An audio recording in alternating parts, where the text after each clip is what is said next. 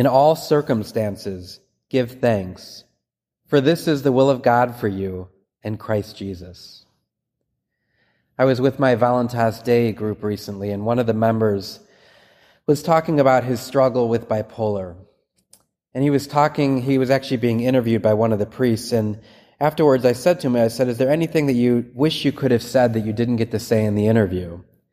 And he said, Actually, yes. He said, I think it would be, I think it would be the reality of uniting our sufferings to Christ. And so he was talking about his own difficulty with depression.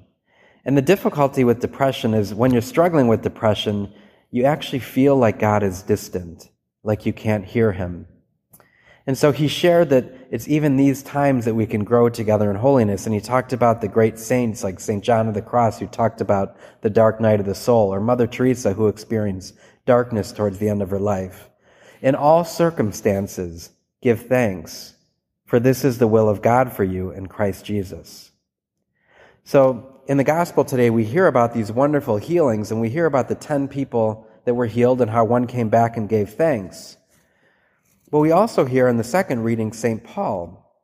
And St. Paul says, For his sake, he is suffering for the gospel, even to the point of chains, like a criminal. But here's the cool thing he says even though I am in chains and I am being treated like a criminal, the word of God is not chained. The Word of God is still effective. The Word of God is still powerful. And so he says, this saying is trustworthy. If we have died with Him, we have lived with Him. So I think of the man that was talking about his depression and bipolar. If we have died with Him and suffered with Him, we will live with Him. If we pers- persevere, we shall also reign with Him. So if we persevere through any suffering or difficulty we're going through, we will reign with him. There will ultimately be a healing in our lives. And so you may experience that healing very concretely. And so when we, I think when we experience that, hopefully we give thanks to God. And we hear though not only, only one in ten actually returns to give him thanks, but, but hopefully we give him thanks when we're healed. But the challenge can also be to give him thanks when we're waiting for the healing, to give Him thanks for the suffering, to give Him thanks for our imprisonment, to give Him thanks for our struggling, to give Him thanks for depression, to give Him thanks for whatever you may be going through in life, knowing that ultimately one day He will free us in eternal life. If we have suffered with Him and we have died with Him, we shall live with Him. In all circumstances, give thanks. For this is the will of God for you and Christ Jesus. And so I, I just invite you and I ask you very humbly and very gently can you thank God for whatever it is that you're going through?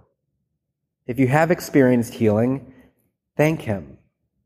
If you're experiencing imprisonment physically, emotionally, spiritually, thank Him in that. Because if we have suffered with Him and died with Him, we will rise with Him. I just want you to take a moment now to do that in your heart as we prepare to receive this Eucharist.